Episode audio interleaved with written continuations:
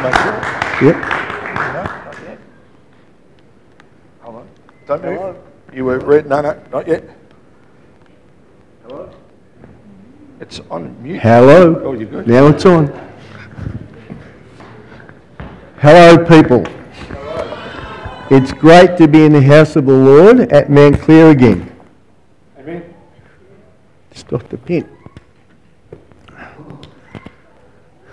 Okay, just let me have a. It's not coffee, by the way. I have one coffee in the morning. If I have anything later, I don't sleep.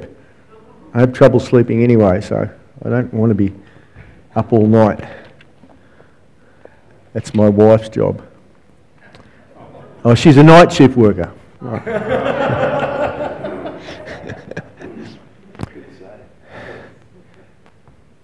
okay, I'm going to do something very different today than what I normally do.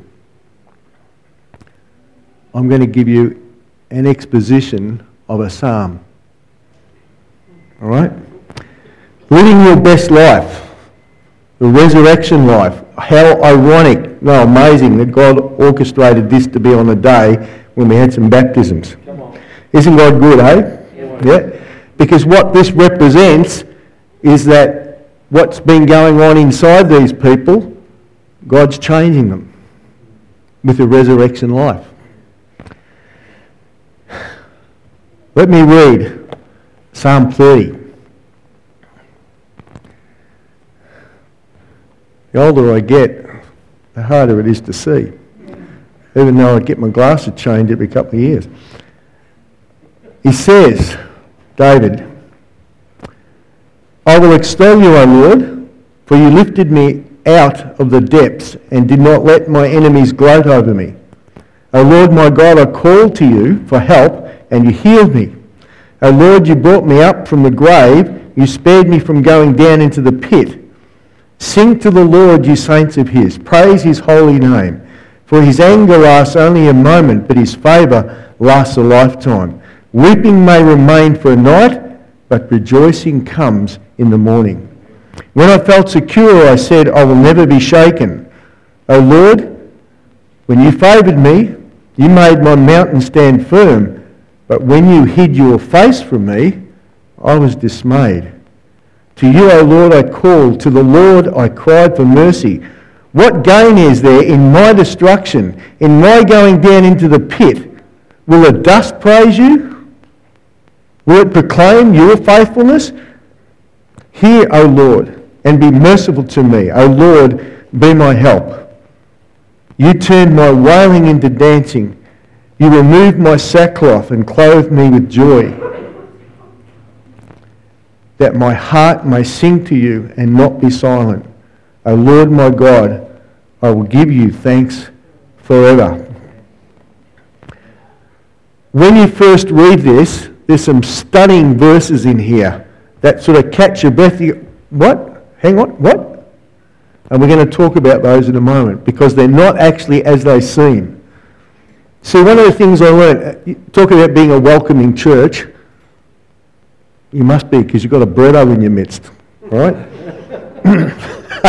Those who understand what it means to be a brethren will understand that, right?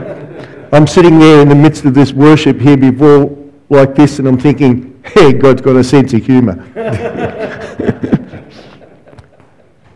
My background in a brethren church is the Holy Spirit was a dispensation and it's past.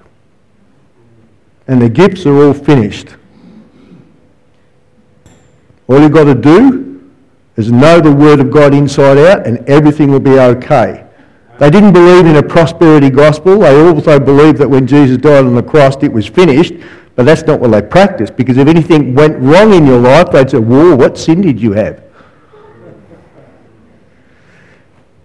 And that's the setting for this particular chapter, this psalm here.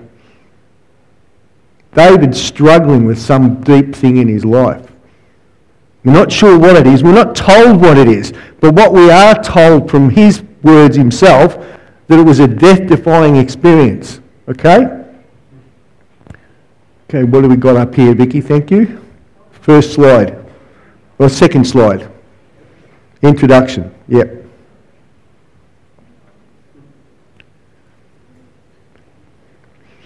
It's okay. Just get there. You'll be right. One of the things I've learned as a counsellor, and I deal with a lot of Christians, and I don't just deal with Christians, I deal with all sorts of people. About 42% of the people that come into my room come from a Christian background. The others could be anything.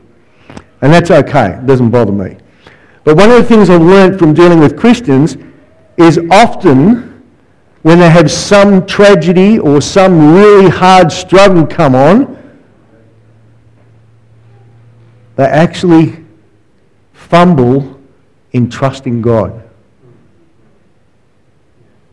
Been there? You know, I'm putting my hand up. To, I'll put both. I could put both feet up if I could, but I'd fall over. Right? The truth is, we all struggle with that at times. And this psalm is actually being David presenting his very human side when he's saying, I struggle with this. This has happened to me. Where are you, God? For goodness sake. Ever been there? You know, short time or a long time. You know, my wife said to me, What are you going to speak on? I said, I'm not sure this is a while ago when I was asked. And she said, Well, I'm sure God will give it to you. And then the other day when she said to me again, Have you decided what? Yeah, I said, God's given me something. And I told her, and she said, Oh, gee, that's a bit flat. That's not you usually. I said, No, but somehow God wants me to give this to this group today. And she said, Wow, you know, that's very true. I've had those days too. I said, Yeah, I know. And she said, No, you don't know. You know some of them. And then she started telling me, and I'm sitting there at the end of the table weeping because some of the things she's telling me I didn't know. And then we started sharing about times when we could put our hands up and say, God, where the heck are you? And then we sat down and said, okay, which was the worst for us? Not, not the individual thing, which was the worst for us? I said, I don't know. Because I don't think there's any worse other than not being able to see God or feel God or know God's there. Doesn't matter what the situation is. It's a horrible place to feel. I want you to look at this chapter, this psalm here. You may not have it in your, in your Bible or on your phone or whatever, that's fine. I use a Bible. I'm a good brethren, okay? I'm only joking. I shouldn't knock the brethren like that. They're good people. They love God. They just have a different way of expressing it. Over the past eight weeks, I've preached in an apostolic church, Church of Christ, a Baptist church, an Anglican church. I don't know what the other one was, but they love God. They love God. And they were so welcoming. Because that's what God is. You know, we just celebrated Easter. The celebration of Easter is one of the two biggest celebrations in the Christian calendar. Right? You know? And it's often stated as a time for reflection on our life and what it cost God to give us a second chance. Well, to be honest, that quite saddens me. Because God never took our first chance away. And we need to understand that. God never took that chance away. That was the enemy that tried to do that. And how'd he go with that? Not very good. Okay? To me, Easter and the resurrection of Jesus is all about how much God loves us. You know, I hear people say, you know, God was so angry he had to kill his son. Hang on a Whoa, whoa, whoa, whoa, whoa. No, seriously. You hear people say that. You know, I, I used to come from a background where they taught that. You know what it says in John 3.16? For God was so angry. Oh, hang on. No, it doesn't. It says, For God so loved the world that he gave his only son. Gave, sent his only son. Right? Loved. To me, this whole thing of Easter is about reminding us that we can love because he first loved. Right? That God is loving so much that he gave us his son. Not to condemn the world, and that's one of the things people often forget. John 3.16 says that, but John 3.17 says, God did not send his son into the world to condemn the world, but that the world through him would be saved. Why? Because he loves us so much. Can we get that? God's intention right from the beginning of time was to have relationship with his creation, his people. And he's never ever stopped wanting that. Ever.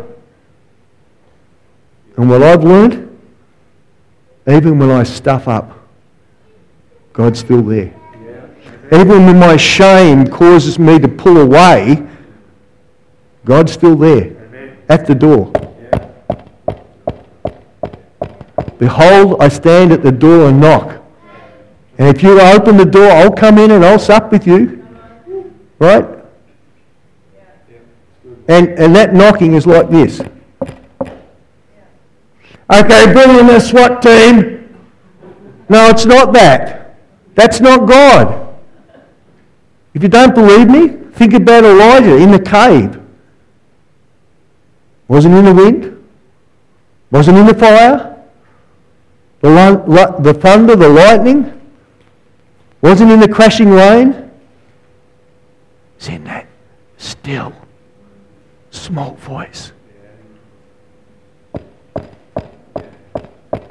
Just persistently and gently trying to get through. I'm here. To me, Easter is really about God trying to catch our attention again of how much He wants relationship with us.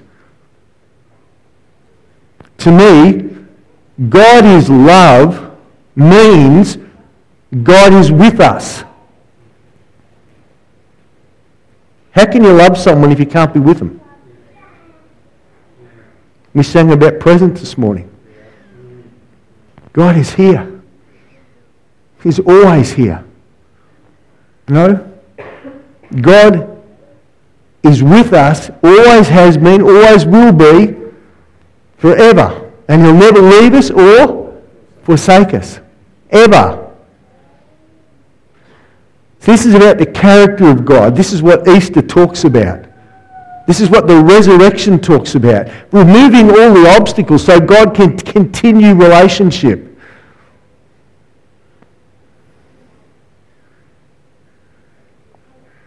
This psalm shows God's heart right from the beginning to have relationship with his people regardless of what's going on.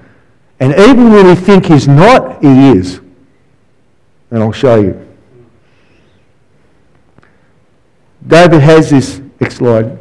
David has this dramatic reversal in his life. Again, we're not told why, we're not told what it is. But when you hear his words, it sounds like it's deep death defying.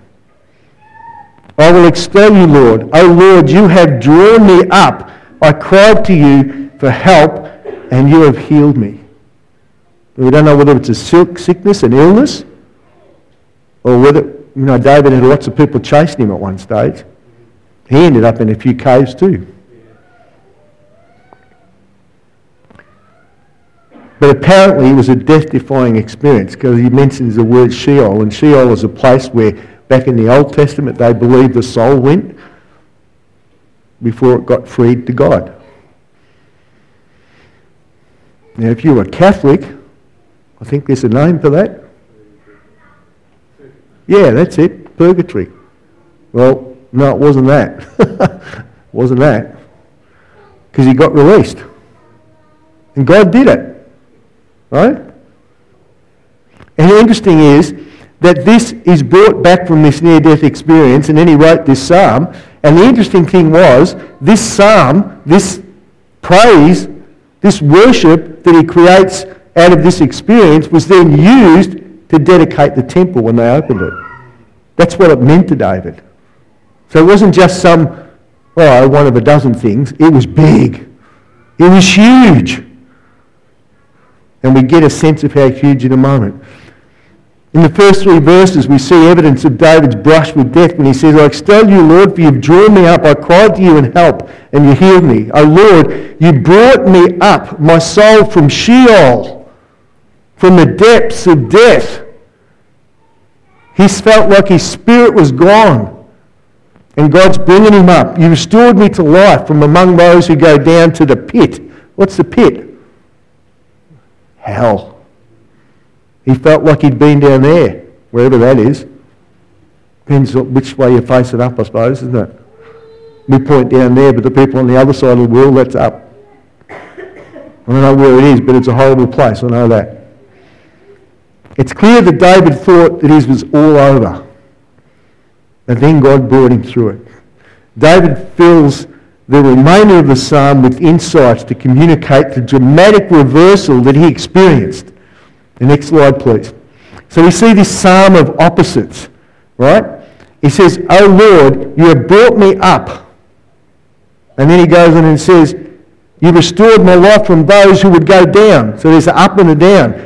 This is consistent with what Jesus taught in the New Testament about the kingdom. Remember Jesus talking about the kingdom? You know, people said, Oh, it's over there. It's over there. It's up there. And Jesus said, No, it's not. It's in here.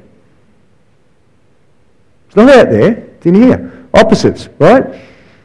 Jesus' theme in teaching about the kingdom of God was you saved from death to life, but you live because of death. The first shall be last. You've got to live to, unless you fall into the ground and die, and, and you won't grow anything. The least will be most. If you want to be important, become a servant. That's what he taught. That's why they call it the upside down kingdom. People don't get it. In fact, what we try and do, and I'm not saying you and me, but too often in the world, what we try and do is conform Jesus into what we want him to be like. And he goes, nah, not going to do that. That's why they call him the upside down kingdom. Does everything the opposite to what we think. This pair of up and down actions reflect on how the Lord brought David from among those who would go down to the grave. These opposites fit with those themes about the kingdom, right? Let's look at one of these particular opposites, the first contextual meaning. He says, and that's in verse 5, he says, For his anger lasts only a moment, but his favour lasts a lifetime. Weeping may stay for a night, but rejoicing comes in the morning. This troubled me. This troubles me because I have a problem with God being angry. You understand what I'm saying here? David's perceiving that God is angry at him. Why? Because something bad's happened. That doesn't fit with God's character, whether it's in the Old Testament or the New Testament. You see, if Jesus has finished the work on the cross, what, how was anything bad happening because God punishing us? It's finished. Amen? It's either finished or it's not finished. And if it's not finished, what the heck did he die for? Hello? It's finished. So if anything bad happens, folks, it's not because God's trying to get your attention, because James says God tests no man. God tests no man It's coincidental, it's life, or it could be the enemy trying to drag you down. And as I've sat with many Christians, often it is to shake their faith, their trust in God. So I decided I'm going to take a deep dive in a word study into this. So I looked up the Hebrew word, what it meant, anger, and I, what? You've got to be kidding me.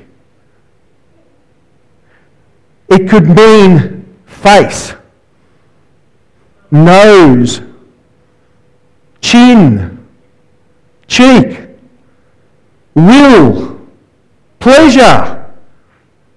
Why the heck did they pick anger? I won't go there.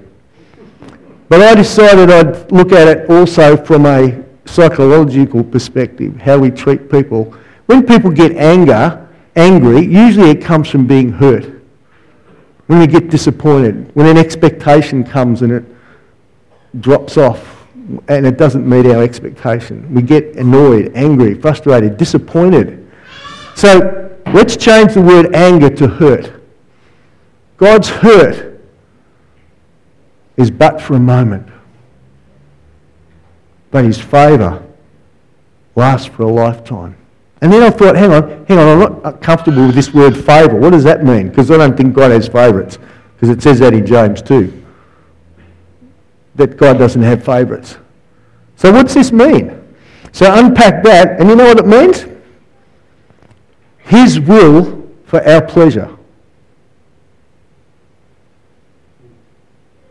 So God's favour, God's will has been for our pleasure right from the beginning of time. We're not talking about prosperity gospel here. We're talking about God's intent. And what's the pleasure God wants? To have beautiful relationship with us. Right?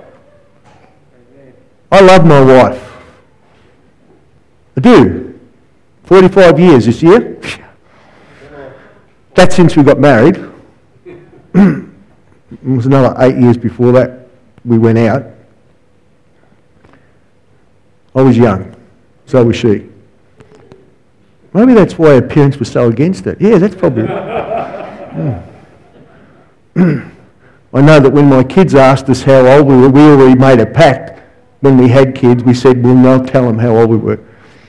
And so when our 14 year old come and said, Mum, Dad, I was talking with Uncle Rod, that's my brother, and he says you only, oh no, don't believe Uncle Rod. Which was actually two years younger than what she was. Yeah, 12. And I even had the courage at 12 to ask her if she'd marry me. But the story's deeper than that. Because I first held her hand when she was five.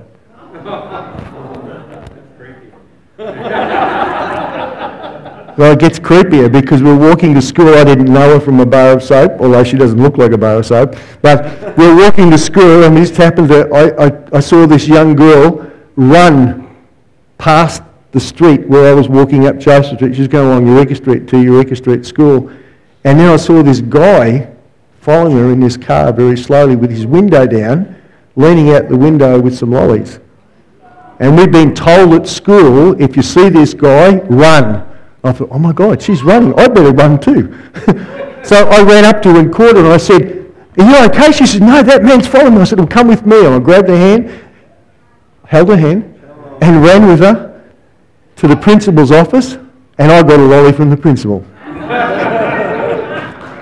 And unbeknownst to me, she never forgot me. I was her prince in shining armour. When I was in grade four, I got to know her brother. I didn't know was her brother, and he took me home, as you do, to play. And this beautiful, blonde, blue-eyed, long hair down to here walked out of the house, and I went, "Whoa!" That's that girl. And she walked up the drive and she said, You're that boy. Said, Yeah, you're that girl. She said, Yep. and that was eight. And then we got together on a Christian youth camp when we were 12. But she was 12, I was actually just turning, turned 13. So that beautiful relationship, that's what I was getting at, right? There's ups and downs. You have those type of things, don't you? Whether you got a girlfriend or you're just in the home with mum and dad, you have those days when, oh, get off my back. Leave me alone. If I want to live in a messy bedroom, ugh! and then you tell your kids, don't copy me. Oh, you thought I was talking about them, Andrew? Oh my God, I'm talking about you.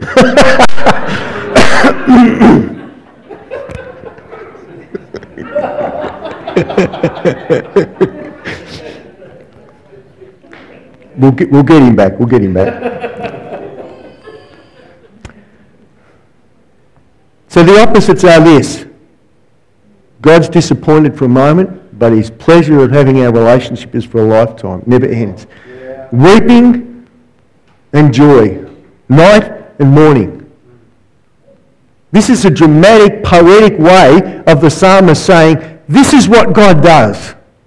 This is what God can do. This is resurrection life.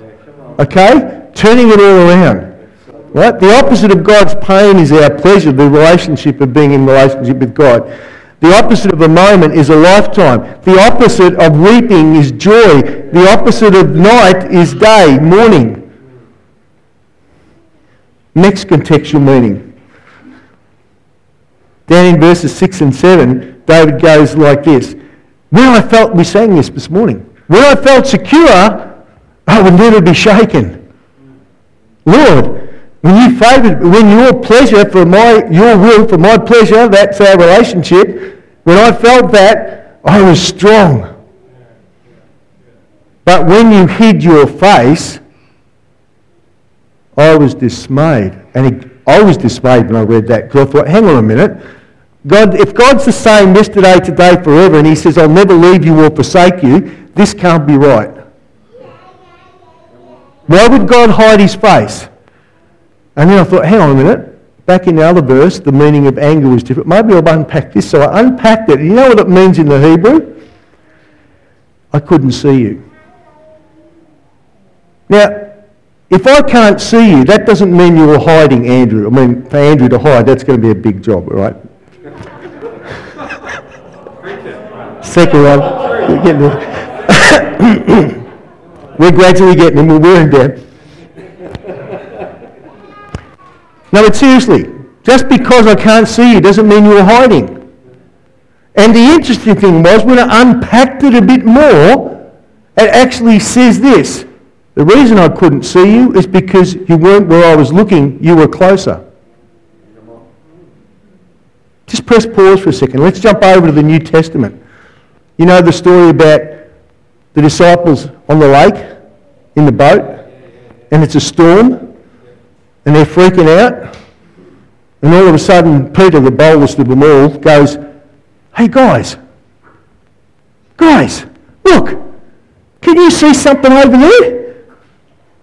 Peter, sit down, you're rocking the boat. No, look, out there, Peter, sit down, you're rocking the boat. Oh, hang on. Can see something. And then one of them, I could just imagine one of them saying, Get back from the edge, you're leaning over one side. And then they sit back and they go, and Peter stands up and says, Jesus, is that you? Yeah, it is. Huh. Really? Well, if it is you, let me come to you. All right, come on. Wasn't expecting that response. well, come on. And what does he do? He gets over the side of the boat and he starts walking towards Jesus. And then what happens? Takes his eyes off and starts looking at the trouble around and he starts sinking. And I can just imagine, no, I can't imagine Jesus saying, look at me, look at me. No. I can just imagine Jesus reaching out and saying, Here I am. And he helped him up, closer than what he thought. He wasn't going to let him sink. That's the character of God. So when I read this, what it's saying is when I felt secure, felt, right? And when I unpack the word felt, do you know what that means? When I was thinking in my head, I'm okay. Oh, hang on. Isn't there a proverb about that? Pride comes before, yeah, something like that. When I felt, thought that I was okay, I was, I was okay. I wasn't going to be shaken until I was. Right? And then instead of looking at my pride, instead of looking at me going, that's what I'm telling myself, that I'm okay, I start looking for God and going, where are you? Why are you hiding? We start looking for God in all the wrong places. We start looking out there when our child's sick or someone's passed away or some tragedy happens in a family. or some illness strikes us down. And we wonder, where are you, God? Why are you doing this? But we're looking out there and there and there. What did Jesus say? In here. I will never leave you or forsake you because that's what relationship is. You might feel like at times your partner is not backing you. You might feel like at times they've left and abandoned you, but they're not. They're right there. And God is no different.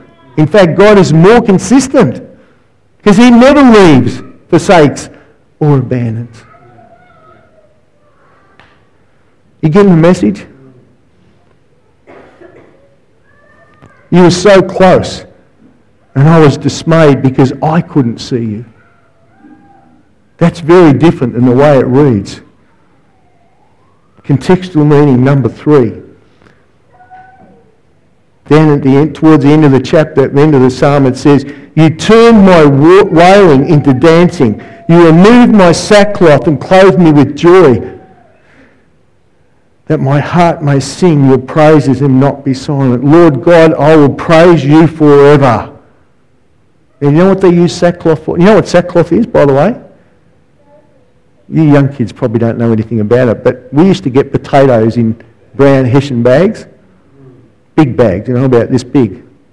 And if you were strong enough, you could lift them. If you weren't, you had to put them on the trolley, and then you had trouble lifting them on the trolley, right? And then they reduced the size of them down from 70 kilo bags down to 25 kilo bags. And you guys go in and pick them up in plastic bags and hold one in each hand and think you're tough. and, you, and you probably are, right? because I probably couldn't do that. But the sackcloth was really harsh. And what the Hebrews used to do was they would wear sackcloth if they got caught out doing something they shouldn't be doing, and it was a way of publicly showing the people around them that they're sorry. And sometimes it was used also in mourning if someone died, and they'd put on sackcloth and then get ashes and tip over their head. Right? Not hot ashes, just ash darkened and rub it on their face. So everything was blackened. And they'd sit like that sometimes for up to seven days as a sign that they were saddened, contrite, in some cases repentant. And that's what David's talking about here, right? You turned my wailing and dancing, sorry, you turned my wailing into dancing. You removed my sackcloth, that's associated with the wailing.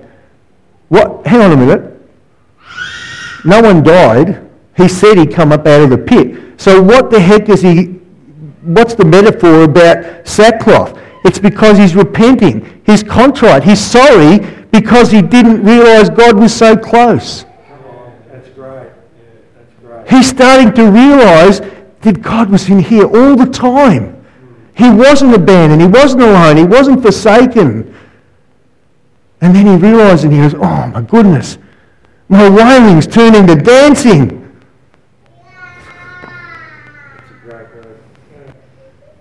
I thought you'd left me, but you were there all the time.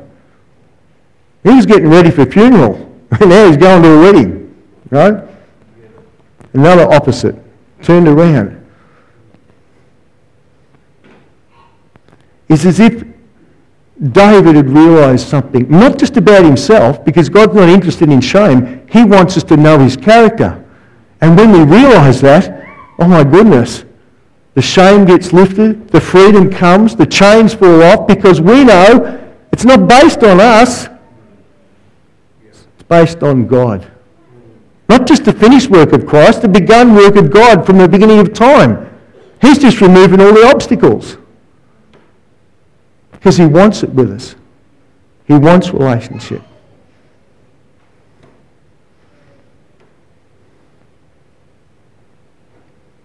David's experience demonstrates that God is the restorer of life, the giver of favour, the author of reversal. Last slide, thanks, Vicky. The one who says, surprise! And don't we get surprised and go, what? What? No, that can't be you, because I, I thought you weren't there. Oh, you mean you were all along? Oh. Okay, sorry. Oh, wow. Wow. Gee, boy, have I got that wrong so many times. I'm not going to get that wrong again. Dad, yeah, I bet. if you're like me, you will. So what does this teach us? Okay? What's it teach us? Last slide. That God is the same yesterday, today, forever. He'll never leave us or forsake us. He is the restorer of life. Right? He is the resurrection and the life. He always wants relationship with him. And most importantly, we can trust him. Amen. Folks, we can trust him. This is a God who has our best interest at heart. Yeah, sure stuff happens around us. I won't go into, I've shared with you some before, some of the things that have happened in my life.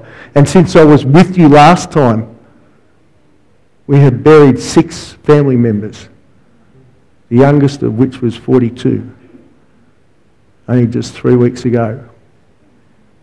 Very tragic, leaving behind a five-year-old son who was running around at the funeral saying, My daddy's gone to sleep, and when he wakes up, we're going to play. And my grandson, 13, heard him say this a number of times, and he come up and he said, Pa, I can't cope. What do I say to him? He doesn't understand death. He doesn't understand God. I said, mate, nothing you can say can prepare him for this. All you need to do is be with him. And he said, how does that work? And I said, mate, God with you? He said, yeah. I said, well, you go be with him. That's all you have to do. That's all you have to do. Walk the journey, sit with him, and a time of understanding later on, he'll say, hey, you were there for me, Nash.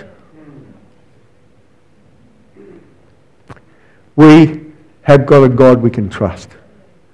Let's trust him. I'm going to pray. I'm not sure what you want to do now, guys, but if you want to finish off, that's okay. Let's pray. God, our Creator, the one who from the beginning of time has promised to never leave us or forsake us, who loves us with an everlasting love, and we're reminded of your resurrection and the meaning of your will for us, that you want relationship, beautiful relationship with us. And you're a God of surprises. You're a God of reversals. And you're so close to us that sometimes, like David, we don't see you. We don't see you. We think that cold breeze on our neck is a draft, but it's actually you so close. We think that that water dripping cold on the back of our neck is rain, but it's your tears. Father, may we go from this place refreshed in your purpose of loving us so closely and intimately that you'll never leave us. And may our joy and contentment become a shining light in our faces, in our words, in our experiences with others in our communities. We praise you for your everlasting commitment to that relationship with humanity and the love that you express through your presence, your creation, and the people that we have around us. In Jesus' name we give thanks. Amen. Amen. Amen.